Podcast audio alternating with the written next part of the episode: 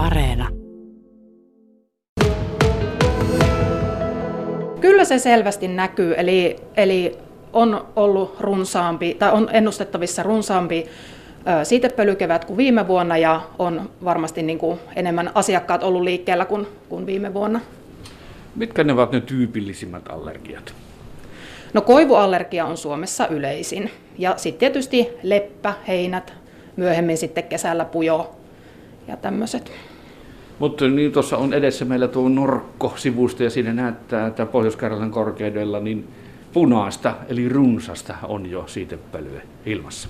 Joo, lepään kukinta on tällä hetkellä runsasta, ihan tuosta Kajaanista tonne aina etelään päin sitten. Entäs tuo koivun kukinta?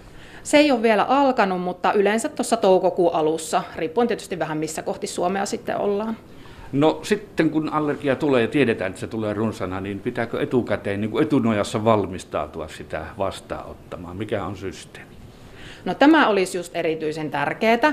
Eli ö, hoito kannattaa aloittaa aina ennen kuin oireet ilmenee. Eli suositellaan esimerkiksi kortisonipohjaisia nenäsumutteita tähän allergiseen nuhaan, ja ne ehdottomasti tulisi aloittaa sitten ennen oireiden ilmaantumista, koska se vaikutuskin siinä lääkkeellä menee, menee ennen, kuin, ennen kuin se rupeaa tehoamaan niin muutaman päivän ajan. Eli nytkö olisi oikea aika ostaa koivuallergikonnin lääkettä? Kyllä, ehdottomasti. Ja nimenomaan, jos se oire on siellä se nenän tukkosuus, niin sitten sillä nenäsumutteella aloittaa. Ja sitten antihistamiinisilmätippoja, kun silmäoireet sitten ilmaantuu jossain vaiheessa. No vieläkö se on pillereitäkin nieltäväksi? Kyllä, eli sitten on antihistamiinitabletteja ja niitä suositellaan nykyisin semmoisena lisälääkkeenä näiden paikallishoitojen lisäksi. No mitä tuo antihistamiini sitten itse asiassa se on? No se on niin kuin tavallaan semmoinen elimistössä vapautuvan tämmöisen histamiinin vastalääke, jos nyt näin voisi vois sanoa. Eli se histamiinihan aiheuttaa niitä, tai se on niin kuin sitä allergista oiretta, niin antihistamiini on sitten lääke siihen. Mutta nenän kautta koivuallergian hoito aloitetaan, niin sitten mitä siinä nenän sumutteessa on? Mitä se sisältää?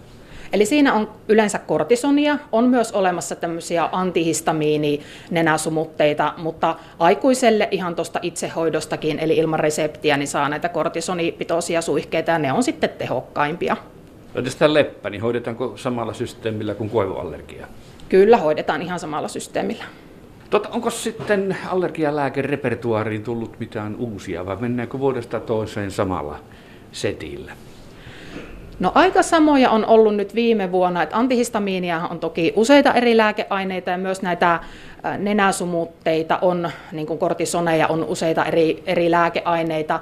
Ja ehkä semmoinen muutos, mikä nyt on tullut, niin enemmän ja enemmän tuolta reseptilääkkeistä ovat sitten vapautuneet tähän ilman reseptiä saataviksi, eli itsehoitoon, niin kuin muun muassa ne nenäsumutteet ja sitten tableteissa, antihistamiinitableteissa vähän isommat pakkaukset. No minkälaista se teidän työtään allergian vastaisessa taistelussa on, että mitä te päivittäin joudutte kertomaan ihmisille?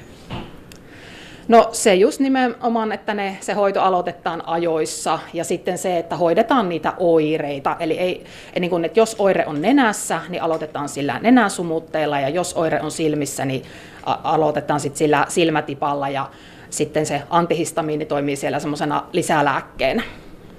Miten pitkään tuommoinen allergiakausi kestää sitten? Tämän vaikkapa koivu- ja lepän osalta, että missä vaiheessa alkaa helpottaa?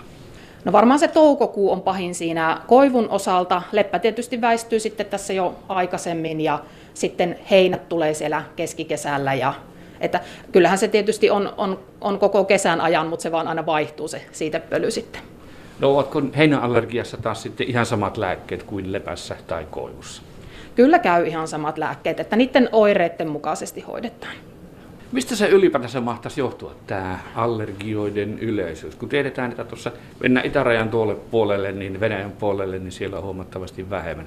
Tai sitten, jos mennään ajansa taaksepäin 50 vuotta, niin eipä ollut allergioita niin paljon. No se on kieltämättä hygieniatasot ja tämmöiset on noussut tässä viime vuosikymmeninä ja täällä on sitten se puoli myöskin ehkä tai hygienisempaa kuin tuolla rajan, rajan takana. Ja siellä sitten niin kuin elimistö tavallaan, kun ei tarvitse taistella enää näitä tämmöisiä taudiaiheuttajia vastaan niin paljon, niin sitten puolustautukin tämmöisille vaarattomille asioille, niin kuin esimerkiksi siitepölylle. Niin, eli toisaalta niin tämmöinen yletön hygienia niin on ajanut meidät vähän ojasta allikkoon sitten. No tietyllä, tietyllä tavalla näissä asioissa voisi näinkin sanoa. Ja oletko kuullut sitten näistä altistumisjutuista, että tavallaan jossain koiraperheessä kenties on vähemmän, tai jos on maataloudessa niin mukana, niin sitten voisi olla vähemmän allergiaa, että miten näihin tietoihin suhtaudut?